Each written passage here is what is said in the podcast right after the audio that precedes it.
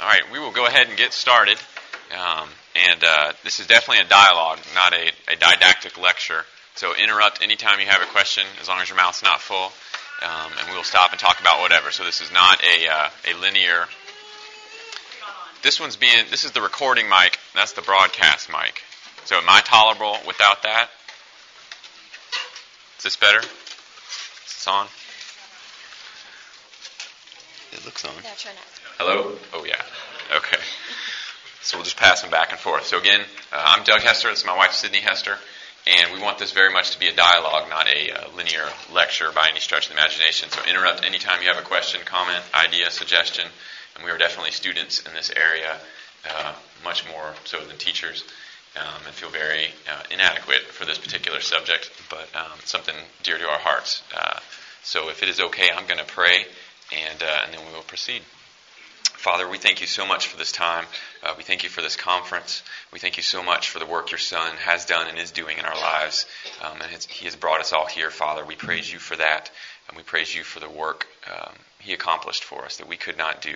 We thank you um, for the church, his bride, and we thank you for um, husband and wife relationships here on earth. And we just ask that you would glorify yourself in this time tonight and that um, you would just teach us about marriage and about what it means uh, between a, a, man and a woman, but also what it means to be a, uh, uh, a, part of the bride of Christ. We thank you so much for this time and ask in your name. Amen. Well, excellent. And again, interrupt any time. All right. So I'm Sydney, and this is Doug. We're going to try and figure out the microphone situation here, so uh, don't laugh at us too much. But uh, I, we just want to tell you a little bit about ourselves, kind of our background. Um, I went to medical school at the Medical College of Georgia, and then I did three years of residency at the University of Alabama at Birmingham. And then I'm currently in my second year of fellowship in infectious diseases at Vanderbilt University Medical Center.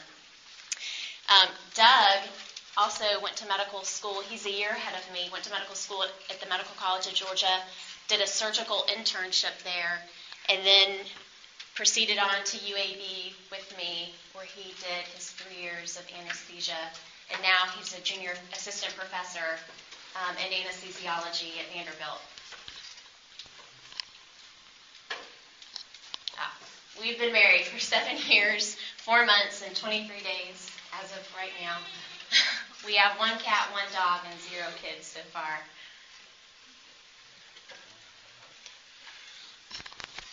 All right. So then the obvious question is is why are we up here? Um, we're not really sure. This is sort of born out of the talk that that we presented last year that Sydney wasn't able to be a part of in in person, but definitely in content. And most of the questions at the end of that session were about uh, being a female in medicine as well as being married. So this year she was able to be uh, away from the hospital and is present. And then also just some of the things we've especially learned uh, the last year um, we found very important to us, at least to share to other people. We see other people going through the same struggles, and then many of our friends this year, for whatever reason, um, have reached a point in, uh, especially their marriages, in particular, I guess, in the context of this, where they are really struggling, and um, we're just trying to pass on things that people have passed to us.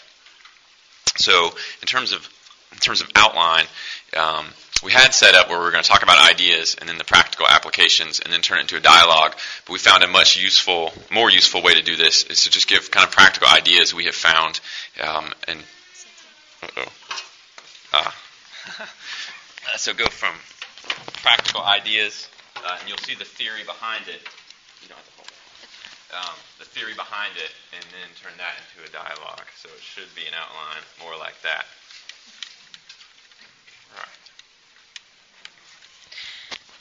So we obviously, I think there's different models of couples who are probably in here. But are there any? Um, so how many people are married? Okay, and how many people are engaged? And then how many people are dating? Okay. Wait, how can you be engaged and you're just dating? it's different couples. Okay, all right.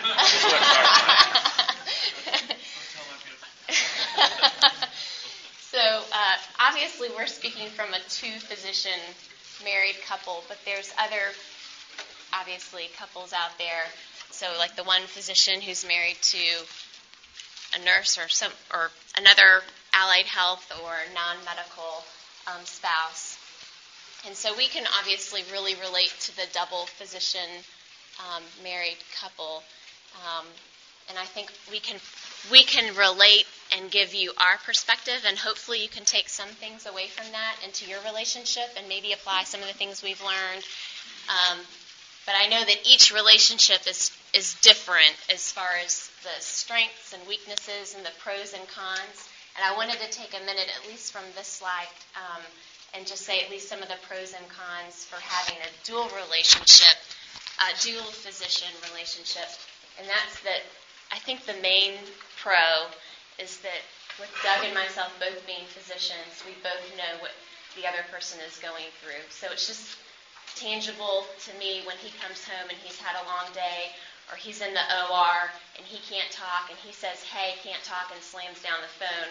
I, I'm okay. I know what that means and it doesn't offend me. It doesn't hurt my feelings. Versus, um, I think it may take a little while for someone who's not in medicine to not be quite so sensitive maybe to some of those urgent situations and apparent rudeness at times.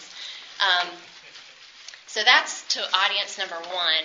And I think as far as the one physician, one physician marriage where the other person is either outside medicine or is a non-physician, I think the benefit of that really, from my perspective of what I see my, from my friends who are in that situation, is that the benefit um, relates more to kind of the home time and having someone who doesn't have quite um, as demanding a schedule, and they're able to really help and support the physician side, especially when they're in the midst of training.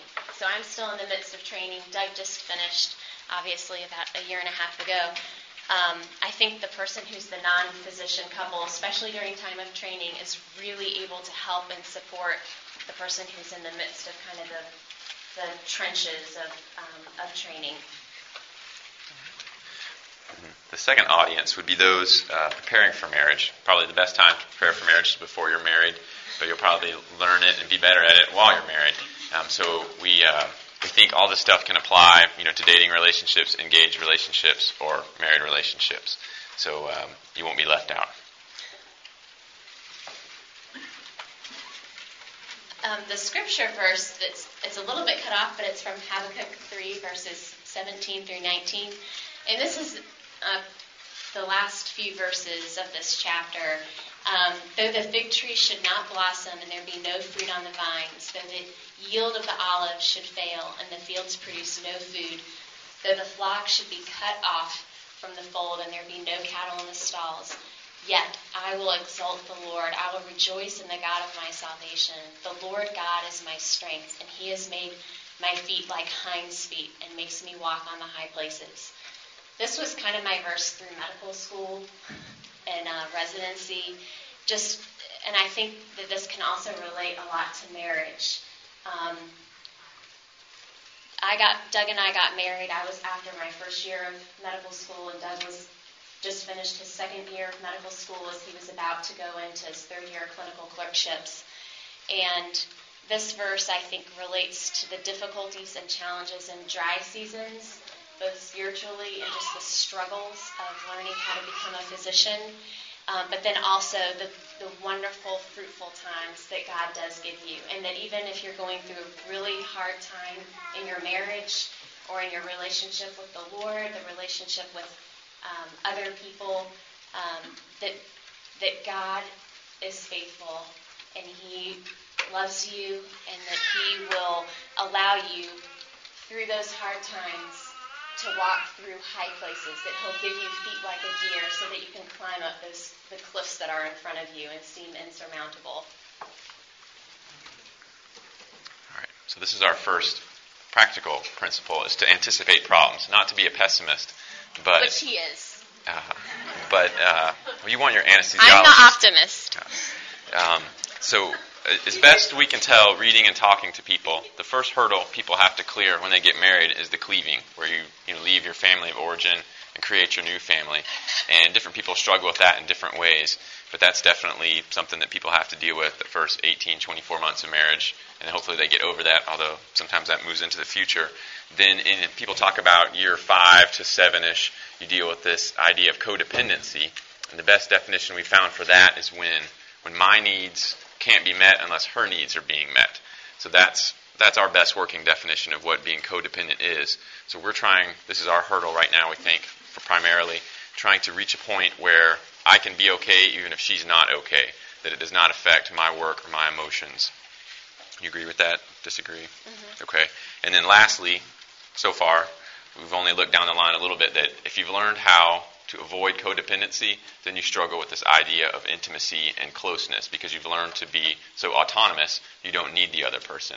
So the, the, the trick of it is not to be fused together and unable to function without each other, but then not to drift apart. So, have anything to add? Yes. I always have something to add to what Doug has to say. Um, but as far as the codependency, I just wanted to share a little bit about that. So, for instance, an, just an example. Um, but let's say that Doug comes home from work and he's really angry about one of the surgeons that he works with, and he's he's upset, he's angry, he's frustrated at this surgeon, he's frustrated about how his the case went, what happened to the patient, and he has all these emotions just churning inside.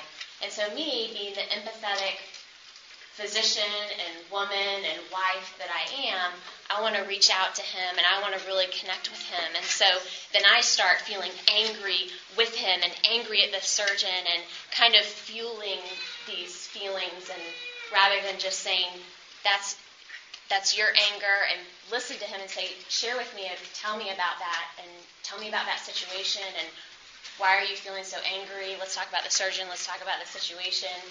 Um, tell me about what made you so angry about that, Doug, and and then just leave the emotions. I don't have to be angry with Doug in order to have connected with him over that situation or to be a good wife to him. Does that make sense? Sort of. Okay.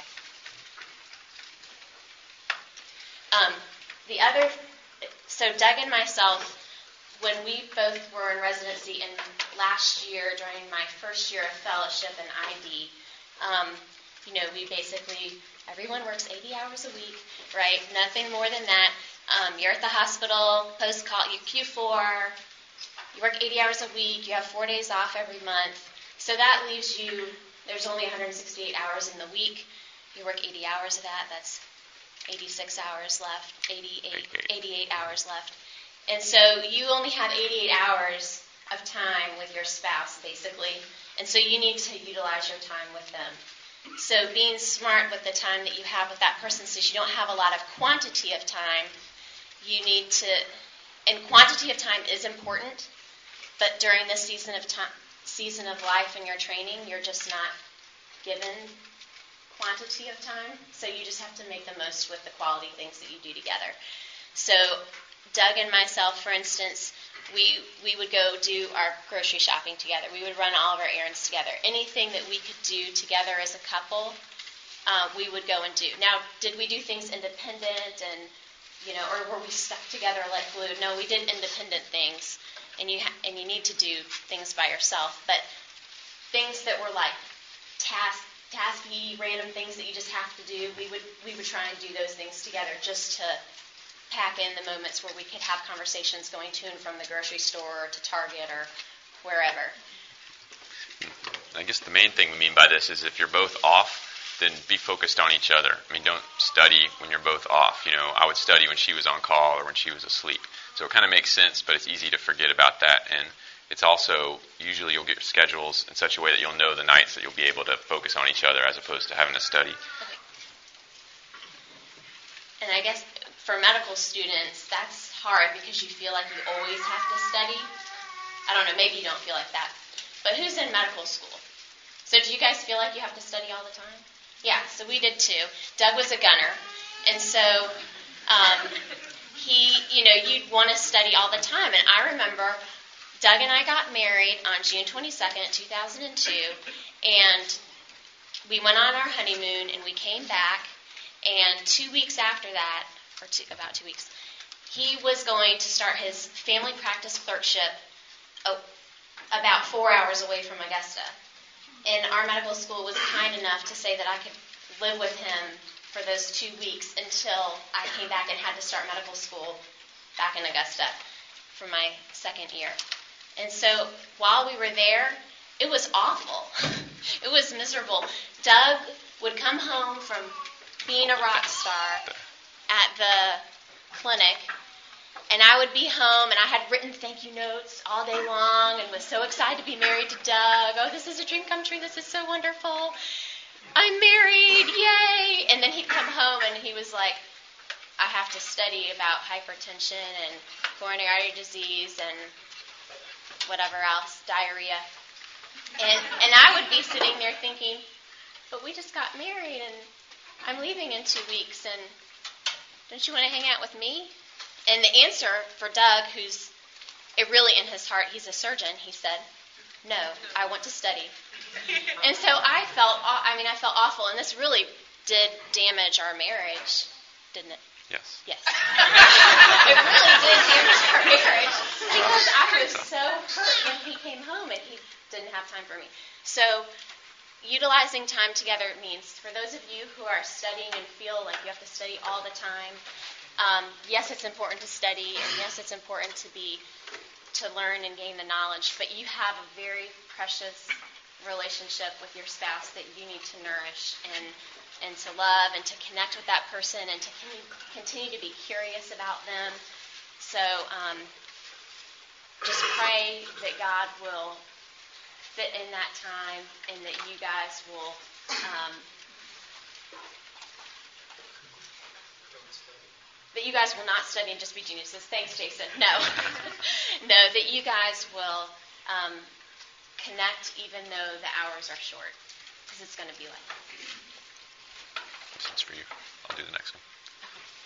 Um, the other thing that we learned, especially this last year of our um, marriage, um, was just to pray. I mean, we've we've always had people pray for our marriage. Um, we've prayed for our marriage.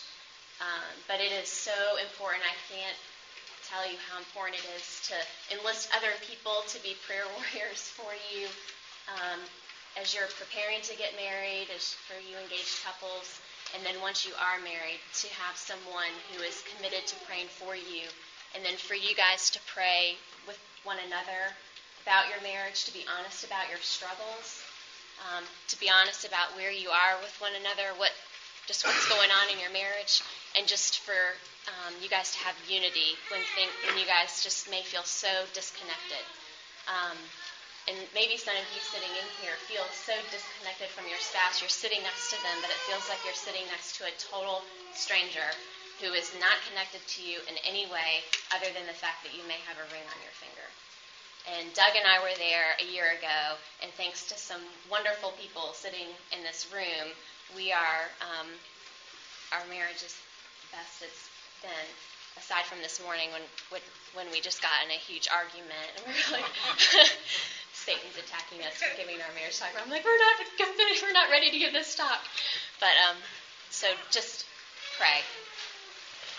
It seems really elementary, but the, the hours of residency are like your worst third year rotation and then some. So medical school seems was so challenging. It was the hardest thing you did at that point. And then once you get past it, it's like, oh, I wish I could go back to medical school and have those kind of hours. Um, so loneliness uh, is something that, that, as best we can tell with our anecdotal sleuthing, every married person deals with. You think you get married and you cure these longings for loneliness on the inside. I think it's just going to be accelerated and you'll feel it more acutely because the person who's supposed to complete you the most in some ways is the most distant from you. And most, my perception of loneliness was that it was a bad thing. And now I've come, uh, we've come through, uh, through interacting with other people and some ideas that loneliness is something God designs because all of us are designed ultimately for relationship, primarily with Him, but with yourself and with others. And loneliness is just that cue, that emotional response inside that you are missing out on something, whether it's your relationship with him, your relationship with a spouse, a friend, or family, or even just time in yourself, uh, with yourself, just to kind of uh, uh, regain your sanity. So loneliness, we don't think is a bad thing, but it's something to definitely know. Probably going to deal with it your whole life, unless you're some sort of uh, uh, psychopath in that sense. But all all loneliness means is that you're looking for some relationship, and many times I think we get in trouble because we feel lonely for God and we seek satisfaction or solace from that loneliness in other people, um, or vice versa. You know, so there are different kinds of loneliness, and part of growing up emotionally, I think, is learning to process your loneliness. But the um, the reason we put this up here is just to say that marriage is very, very lonely, and you'll be more lonely married than you are not married. Don't know what to say. Here, I'll say. So when when Doug started, or I'm sorry, when I started my fellowship a year and a half ago, um, it it was a lot more time consuming than I thought it was. It was like being an intern all over again. Um, except I carried a pager for 28 days or 26 days out of the month, and and so the Doug here he is married to me, thinking, oh, wow, we're going to have more time together. Maybe we'll have some weekends off. This will be great. And so he has this expectation that we're going to be spending more time together, and I'm going to be a different type of wife to him. I'm going to be more available. I'm going to be able to do more things around the house. I'm going to be able to maybe even cook for him. Um, I'll be able to like walk the dog. I'll be able to whatever and be more spontaneous. Um, and so instead, he got a wife who spent 80 hours in the hospital and then came home and was writing notes or calling patients or returning pages until 2 in the morning or whatever, and many times slept in the guest bedroom rather than in the master bedroom. And so he acutely felt, well, I think I'm just going to phrase it a different way, but his the loneliness he felt was his expectations of me weren't being met. And because he expected me to be there with him and I wasn't, he was even more lonely because if he didn't, if he, the expectation through internship and residency was, well, I'm not going to see her every fourth night. She's going to be in the hospital, blah, blah, blah, blah, blah. But in this fellowship, he was expecting me to be in a certain role. And when I wasn't, or I was able, or he was expecting me to be um, there a certain amount of time. And I was as well. And when I wasn't able to be there, of course, I wasn't happy either but he had even this more acute sense of being lonely. And so, even in the midst of marriage, you feel loneliness even more acutely because you expect that that person is going to make you not lonely. Say this. So we found that uh, at first we thought we had failed in having to interact with the marriage counselor, and now we're ecstatic. And um, Sydney six months ago said, "Oh, we're cured now. We don't need to see you anymore." But this guy was such a benefit just to our practice as well as our interaction with our friends that we've continued to see him um, and kind of got over the acute issue of the stress we felt during her first year of fellowship. But uh, so we just want to one say it's okay to see a counselor. It doesn't mean something's wrong with you. Um, a lot of times they can facilitate communication that two people who are very emotional about something would struggle with. And then secondly, not all counselors are created equally. We tried to see one guy in Birmingham who total waste of time is the best way to say it. And um, you know, we're we're glad we survived that encounter because uh, uh, it was it was part of the part of the stress too. So it was it was nice to find out that there are counselors who are very skilled at facilitating interactions um, between spouses. So don't think that you have failed in any sorry in any uh, form or fashion. Um, in terms of time off together, our first six years of marriage, we only got one week each year off. So we found it important with the resident scheduling system to focus on your golden weekends or that weekend where you have Saturday and Sunday off and try to line those up. Um, and then if you do have days off together, this is kind of similar to that other slide on time. You know, plan those days. You should know in advance. But don't be too bent out of whack if you can't get your weeks off together because a lot of times it's dictated by the service you're on and whether they even approve time off. Some services don't. You know, you can't get a week off in an ICU, but you can when you're an outpatient. So, you know, our mentors in med school told us focus on those weekends that you'll have better success and there'll be a better investment in your relationship maybe than a, a big splurge week. Wait, can you go back one slide? Thanks. Mhm. So I just wanted to add that with the counselor, so I disagree with Doug respectfully that there is so there is something wrong when you go and see a counselor and yes there is something wrong with you and there's something wrong with your husband when you go and see a counselor otherwise you wouldn't be going to see a counselor in the first place but it's not bad or there's not something like psychiatrically wrong with you if you go and see a counselor but i think the most important thing is that you recognize that something is wrong and you need help and that you find a christian counselor who is sound in their biblical theology so that they can help walk with you and, men- and mentor you um, emotionally through this through the process of trying to kind of for us save your marriage and then grow your marriage and have healthy relationship with your spouse.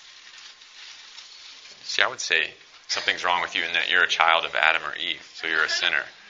So I mean, I, I mean, is that what you're saying that there's certain couples that wouldn't benefit? No, I'm saying that you were wrong and we need to see a counselor because you were mean to me.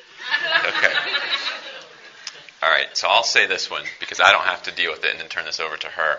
One of the hardest things for us was dealing with the perceptions of what a female, in particular a Christian, what her roles are at home and at church when trying to be a professional in the hospital. And I think it is the hardest part of of of us is the pressure on her shoulders and, and her role. So I think it's very hard. I admire all the women um, that I know in medicine and those I don't know in medicine, but I think that is the hardest question to answer and the hardest uh, problem to solve. So I'm still learning this and trying every day. This is kind of a ongoing conversation that I'm having with, with God, ongoing conversation that I have with Doug and other people in my life, trying to figure out the pulls between wanting to be an excellent infectious diseases physician, how to be, um, you know, doing well in an academic institution, how to do well at home with Doug, and then when we expand our family, how do we tie in children into all this, and for me to be an excellent mom.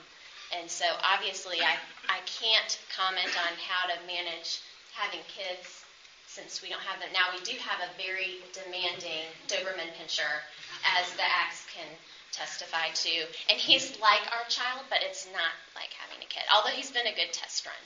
Um, but um, we are we are planning on on having kids through um, adoption, um, which we're actively pursuing. But um, that may happen in about a year and a half or so. So maybe in two years you can hear how we are doing this. But um, but at least for me, for the women in the room, I, I can tell you that I feel obviously I am called to be a wife. I can clearly see that role. I am called to be a physician. I love taking care of, of patients. My patients love me taking care of them. And every time when I think I just want to be, maybe I maybe I should be a stay-at-home mom. Maybe this is just getting too much. There's too many things on my plate, and I'm not going to be able to handle everything. I sit and there's clearly I interact with a patient who says, I'm so glad you're a physician. Or God just constantly reminds me that I'm in the roles that He has me in because He's put me there. And um, and so in that, I can also I'll just share my heart with you, but I feel I have a, and I think many women in here feel the same way, is that you have a great capacity to love. You love people. That's why you're a physician. You love your husband, and um, and I think sometimes we have such great love that that rolls over into wanting to be a mother. And um, I think that for those of us that God has given a great capacity to love, that pouring that out into your husband and your patients and your children, it'll it'll happen. I don't know how to give you a prescription to say this will work, and maybe someone in here can stand up and say more than I can, but um, I know that if that's a desire that God has put in your heart, that He'll make it work. And it might take a lot of people to help you out, and you'll have to figure out how to balance work and child rearing and being a spouse. And I certainly don't have a formula for that, but I can just say that if God has put that desire in your heart, don't ignore it. Don't be, don't act on your fears. Just um, use the gifts that God has given you, and don't just set them aside. so this is mine because she mentioned that she loves medicine. For me, it's a job. And when I go home, I'm done with it. I leave my pager uh, as far away from me as I can. And um, like even today, she was obsessed with finding somebody to cover her pager, even though she's in a lab. So I don't know if the rats have emergencies or, or what her concern was, but it was a big deal for her to find somebody to cover her pager. And my pager is in my office, buzzing away.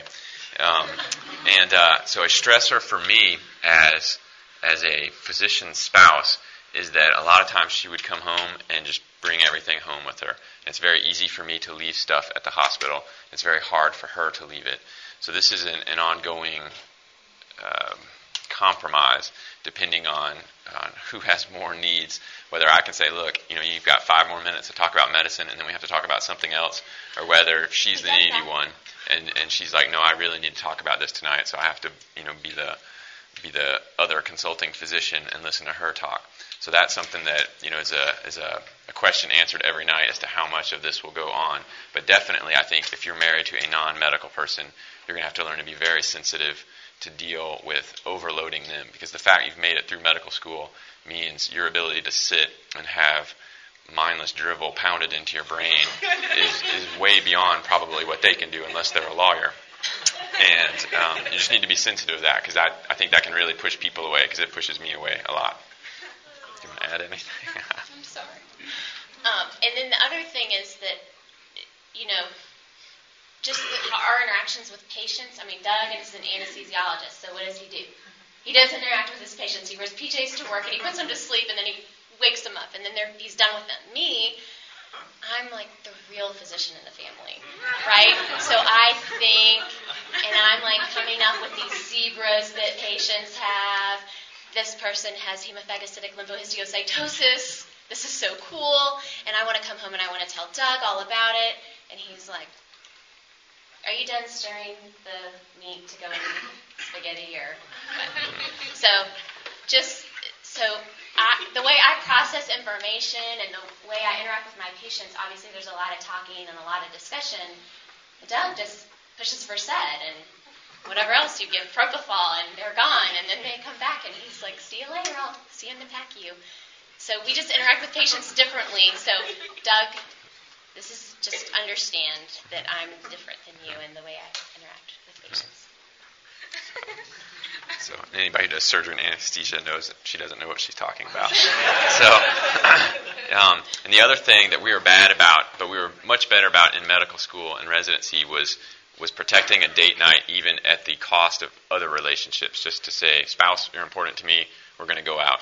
So, you know, we tried the, oh, every Friday night, and then when we started taking call and, and having service duties, that didn't work.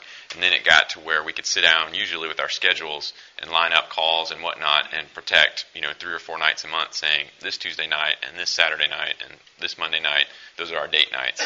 Um, you know, not that we had much resources or time or energy even to go out and do things, but at least to know that we are going to have dinner together and not have a third party there um, was very important. So we encouraged date night and, and hopefully continue that. I don't want to get that one wrong, so I'll let you answer that.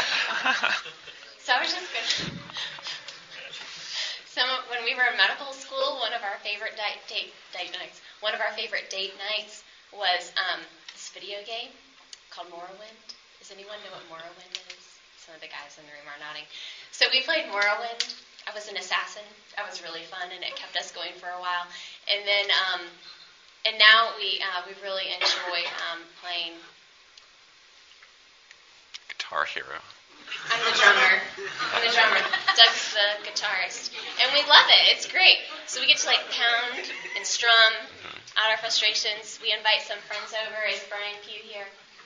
No, not yet. He's our um, sometimes our vocalist, but usually our bass player. All right. And that is all we have to say, but we would very much like to hear your questions and comments and uh, go from there. I can.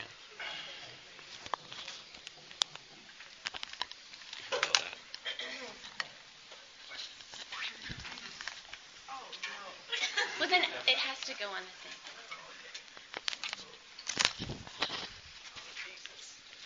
Um, did you guys prefer, do you think that you should have gotten married later?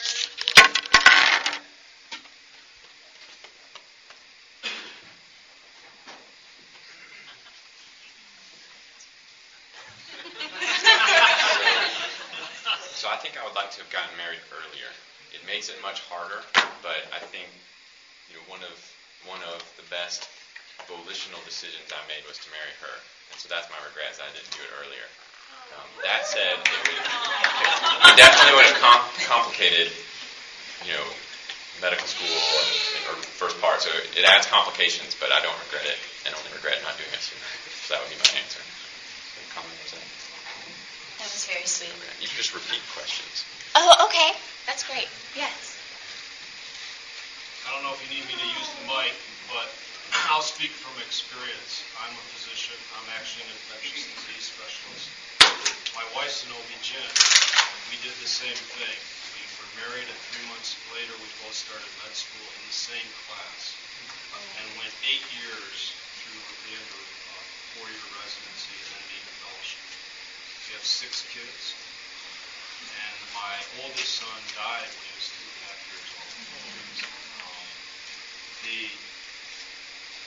we had lots of excitement. But there's a basic principle here. You don't have to do this. There is nobody requiring you to be two physicians in a, in a marriage. And there's another very simple thing really helped our marriage, and that is we made a promise to each other that if a career ever came between us, we would walk away from it. Skip the debt, the career, the academics, prestige. We'd walk away and we'd take our love with us. What you're doing is an absolutely incredible thing. You think of the abuse, the stresses, the, the challenges you go through in medical training. Double that. And then you hold together a relationship purely on love and self-respect through that. There's not many people pull that off. It is really an act of God if you come out at the end. It's tough enough being married to someone that's dramatically different than you, let alone adding all the stressors. If you look at those stress scales or depression scales or life change scales, physicians, particularly double physicians in a marriage, you're off the measurements. What, 150 points out of 150 when you put all those things together. And you really need to have that commitment to walk away from your career. That's what it takes to preserve the marriage. Usually that saves it alone. And then I agree completely about the counseling. Counsel of some sort, whether it's a professional counselor, pastors you trust, that's God's word, minister to you, mothers-in-law, whether they bring groceries or babysit, give you wise counsel. Um, and then other Christian women and men. You're, it's very easy, particularly in academic medicine, to believe the lie that this is what life's about in academic medicine. It's not. Most of the people in this world are like looking at you and saying, "You are nuts." we, you know, we work eight hours a day, five days a week, we have a date night every week, no problem, etc. So remember, you you don't have to do this. There is no escape. When you go into practice, keep that in mind. There are really, I'm a hospitalist director now. There are real programs where you aren't on call all night, and you don't have to be.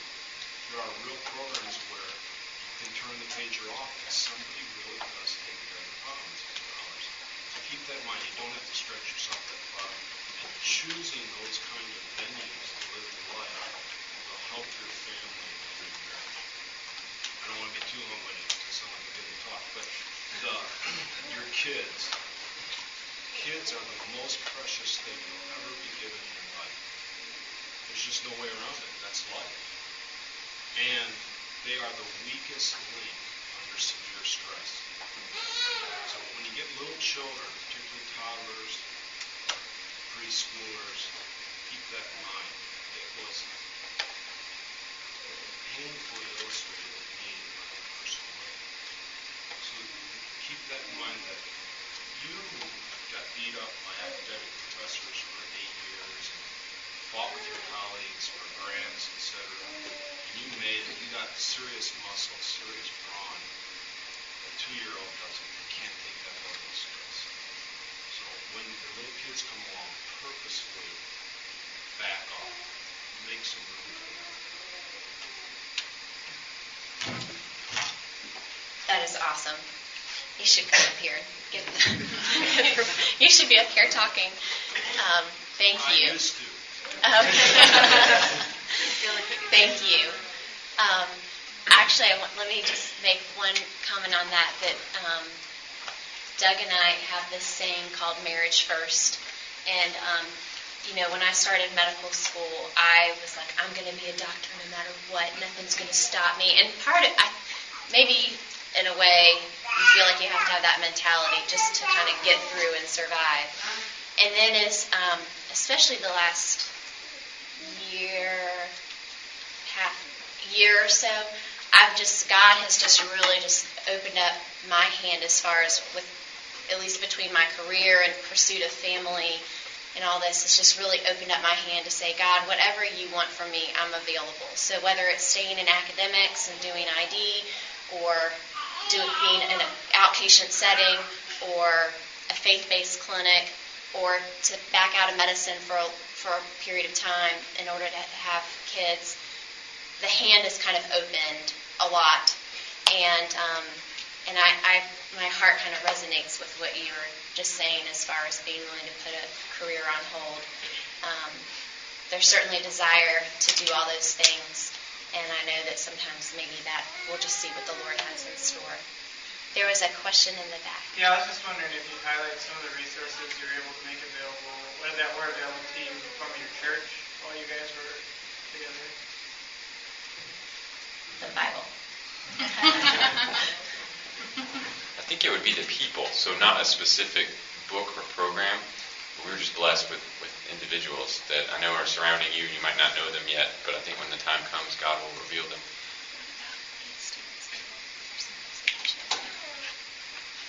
We might have to I, think. I think it would be the people. I mean, there are lots of books, and people have their favorite books that'll be the best book ever. It'll totally change your life, and it might not be the right book for you. I'll, I'll give you a couple suggestions since my wife has opinions that I haven't forgotten. Uh, His Need, Her Needs is a very good book for explaining some of the differences between men and women. You actually, you guys sort of role play some of them. Some different expectations we have of each other and different needs we have of each other and how to fulfill them as, it, as part of our love to our spouse. His needs, her needs. For sexuality, which you guys didn't crack that one open, Well, I was going to say, does anyone want to talk about sex? But that I was just going to wait till the end. but a very good one, very good one is uh, The Act of Marriage, which is really technique oriented, but it's Bible based about sexuality um, and the issues that surround it. So, but yeah, that's one way to talk about it. I was just going to add, um, I think the best resource that you can have is each other. Uh, my husband and I, of the month, we just think, he's, by the way, is not in medicine. He is in ministry and is a preacher, and he's gone just as much as I am. He's at church um, studying.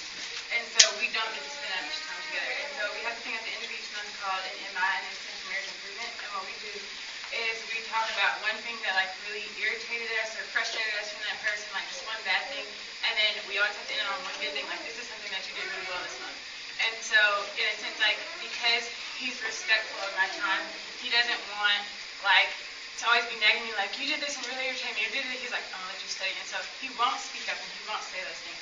And so at the end of the month, that gives him that opportunity to tell me what it is so that I can improve and I can do better. And that way he doesn't feel like he's taking away my study time, but I feel like I'm still working on our marriage at the same time. So I think that every person who's married should have an MI.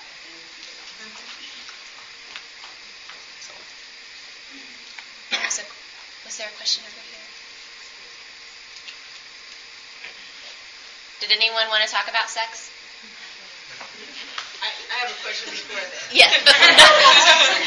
What about um, students uh, that are dating and they're not pre-med? Like, you know, your spouse is not pre-med. Yeah. Like, how do you do that? How do you cope with with not being able to give them so much time, or you know, because it's hard. It's hard. But just saying that is not good enough because men are very emotional. We're all emotional. As much as they don't like to say, they're extremely. So, All emotion. I don't know if there's any career counselors here, marriage counselors here, but one thing I've heard and seen used, I think any couple would be wise, doesn't matter if they're medical or not, to experience their spouse's work environment at least a couple times, especially early in the marriage, to know what's going on. There's nothing like knowing what's going really going on at work.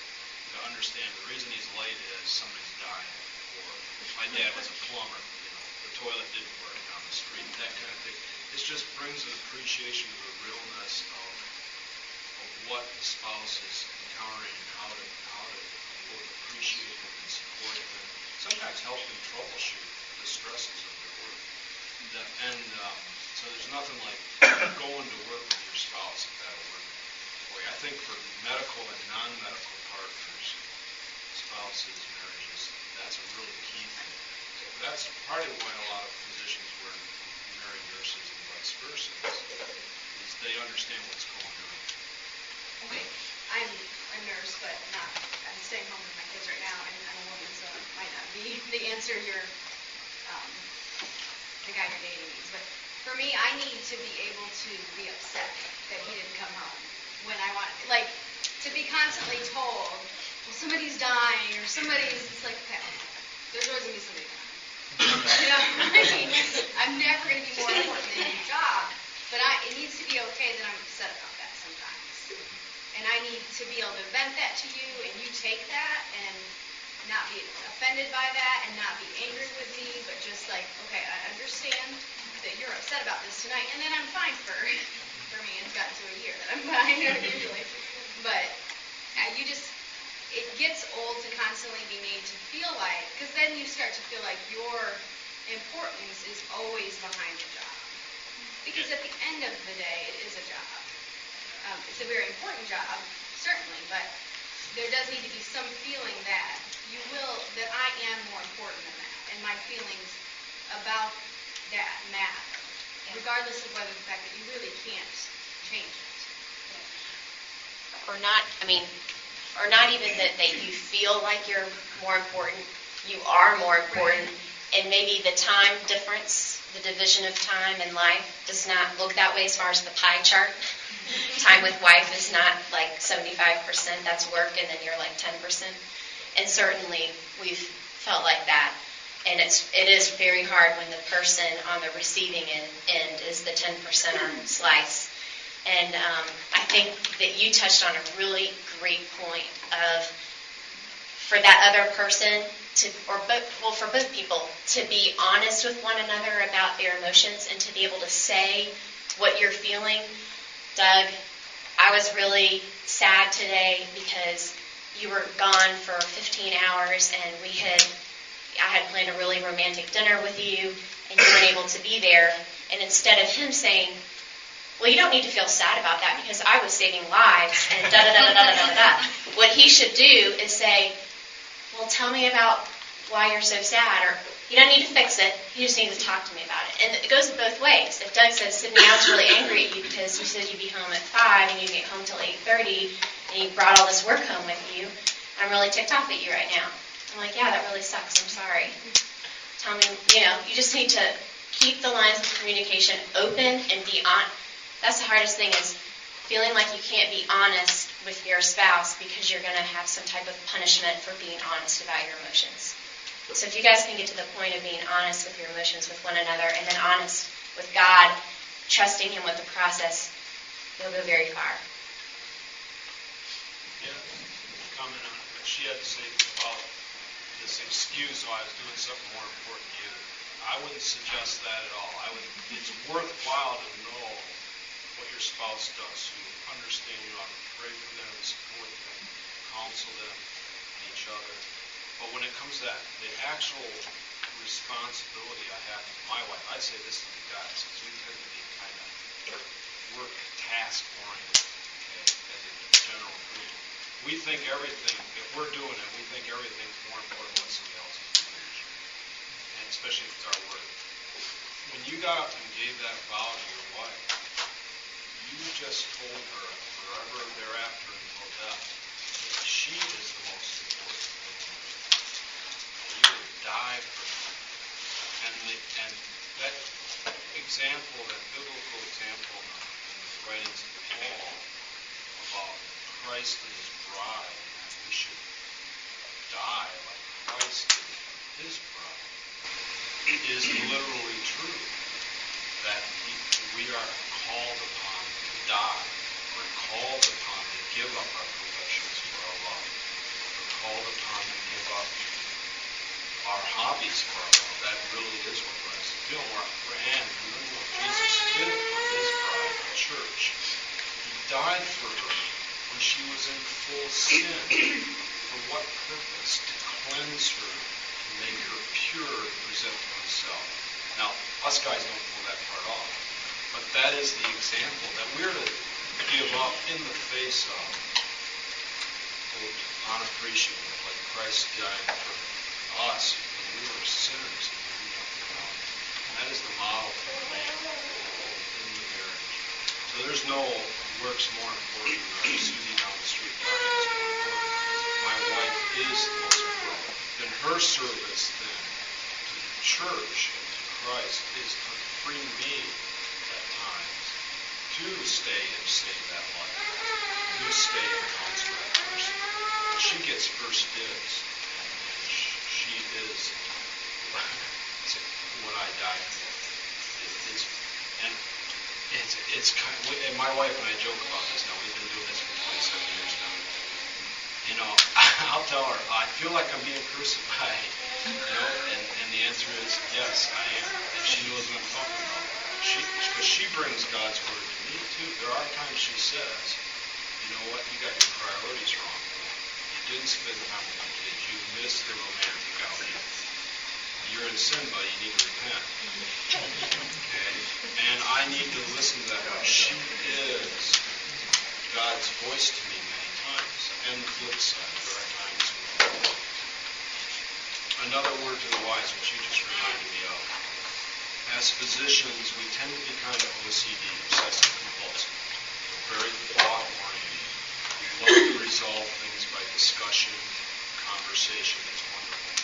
You will pull it off 90% of the time. But I will tell you the nuclear meltdown will be when you both can't talk and rely on that. And Jesus gave us a very good tool, or method, or whatever you want to call it, for overcoming those nuclear meltdowns. I forgive someone without even hearing them ask for forgiveness. Love covers those instances where I come home late, I forgot there was a romantic outing. She's just brokenhearted that I forgot I'm saving lives instead of seeing her. I'm exhausted because the patient died. She's exhausted because she got bad news on something else during the day. And we meet and we have no We both need each other we're both exhausted. And that's the point where you say, you know what, we need to forgive each other. I forgive you, I love you. Let's go to bed.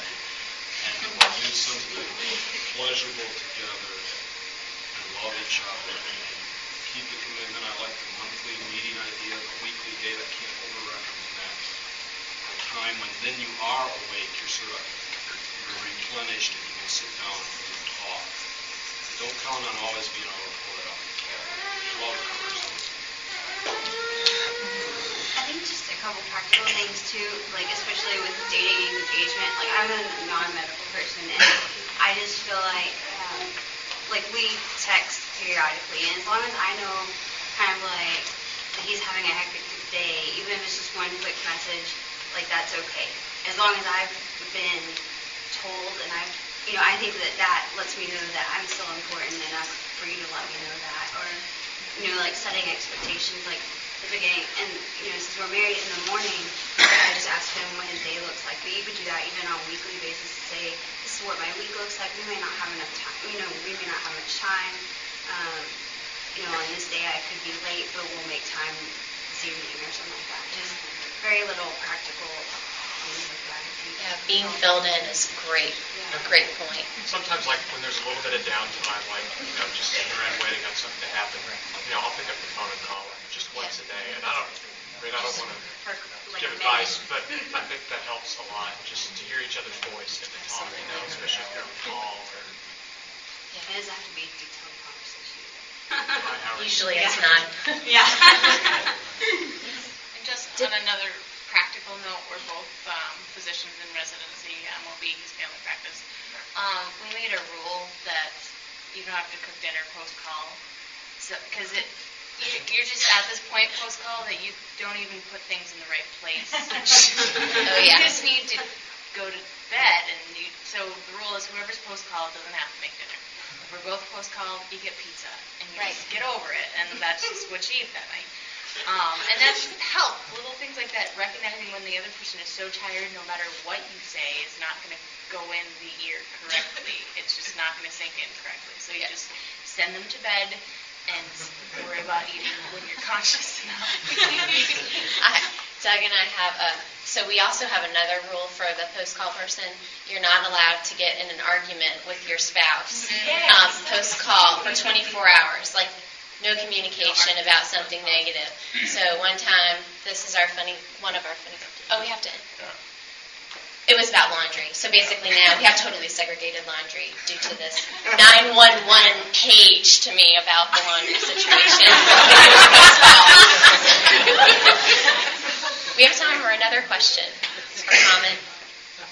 I had a question about, you know, if you're applying to residency and looking to find ways that you can find residencies that might be a little bit more friendly towards your marriage, what are questions that are important to ask about it? Do, about What that? discipline are you going into? Uh, I'm interested in surgery. She's interested in maybe internal. What- Somebody captured this in another talk. Ask the chairman just some general questions about marriage. Uh, My wife encountered this. She was interviewing, actually down the road here. And uh, she asked the chairman, uh, you know, what do your, what do your residents do um, with their social lives or marriage? And his response, point blank, was, they don't need that. They've got their career, Six of them, I got six residents a year, five of them are already divorced. He had no concern for their marital life. Yeah. And and you'll know when you go interview. I mean, you'll you go out with people for dinner, and it's not with the attendings. Usually, it's with the other residents, and you'll just pick up the vibe, and you'll know like, oh, this is a program for single people. This is a program for people who you know are going to get divorced. This is a program for people who are you know are very family oriented, and even within surgery, the hard part will be couples matching and finding two programs that have those local cultures that line up. But one of the questions that both of you guys can ask is say, my spouse is applying for internal medicine. She's interviewing today. What are you going to do to make sure our call schedules are similar so that our op- can we get our off days? Can we get our vacations together? Doug and I had one week of vacation a year during for three years um, because our call schedules were totally opposite. So that would be a great question. Now we didn't couples match. We were off by a year, so that's why we didn't get to do that. But if you guys are couple matching, then that's a great question that you can ask and see what their response to that is as well. And a lot of programs will say, we'll work with you. We'll talk to that other program director and we will come up with your schedules jointly. That's what they should do. There's some regional variation on that too. You can ask around, but the Midwest is known to be more supportive of families and the South is. Where the East Coast or the West Coast is less supportive. But This is true in a lot of actual industries. Last comment. Yeah, I can a little bit. Just, um, I don't know if I'm qualified. We're married three months, um, but I'm a general surgery resident third year, and uh, she's a PICU nurse. And one thing that's been helpful to me, to us, is to view surgery residency. Uh, this is her ministry as well. When I'm when I'm at work, and my training is as much her ministry, and then when she's at work and taking care of her patients in the PICU, that's my ministry also. So uh, viewing her work as an extension of me and my residency as an extension of her has just made it be um, not something that I'm doing on my own. We're not two different people living different lives in the same house. We're trying to live the same life through each other, kind of, and, and it entails a lot of talking and uh, letting each other know what's going on in little snatches and text messages and stuff like that. But we're able to pray for each other and just our goals are meshing together, our lives are together, even though we're apart an awful lot. I just want to say one thing with that. With, um, we've got a four-year-old, a one-year-old, and another one on the way. And the four-year-old, it's definitely a challenge sometimes with him getting old enough to care that daddy's not there. And my attitude makes such a difference, though, with how he. So that's just something to be aware. Like he said, your kids just can't handle. My kids can't handle me being upset about their dad not being because they are upset on their own. They don't need me to be upset on top of that, which is definitely a challenge at times, but it gives you more motivation to be at peace and okay. I mean, if I have to, if I'm upset with them, I do that after the kids are in bed, but try not to convey to them that daddy's late or whatever. I'm going to close this in prayer so you guys can get where you need to be. Father, thank you so much um, for medicine and for marriages. We just ask you would uh, break us through them and that you would uh, make us the people you want us to be um, with humble hearts of worship. And we thank you so much um, for the relationships you've given us with other humans, especially a spouse, if you put that person in our life. And we just ask that we would um, uh, love them the way you love the church, Father, and that we would just reflect your love um, and your spirit in all we say and do, both in the hospital and at home. We ask in your name. Amen.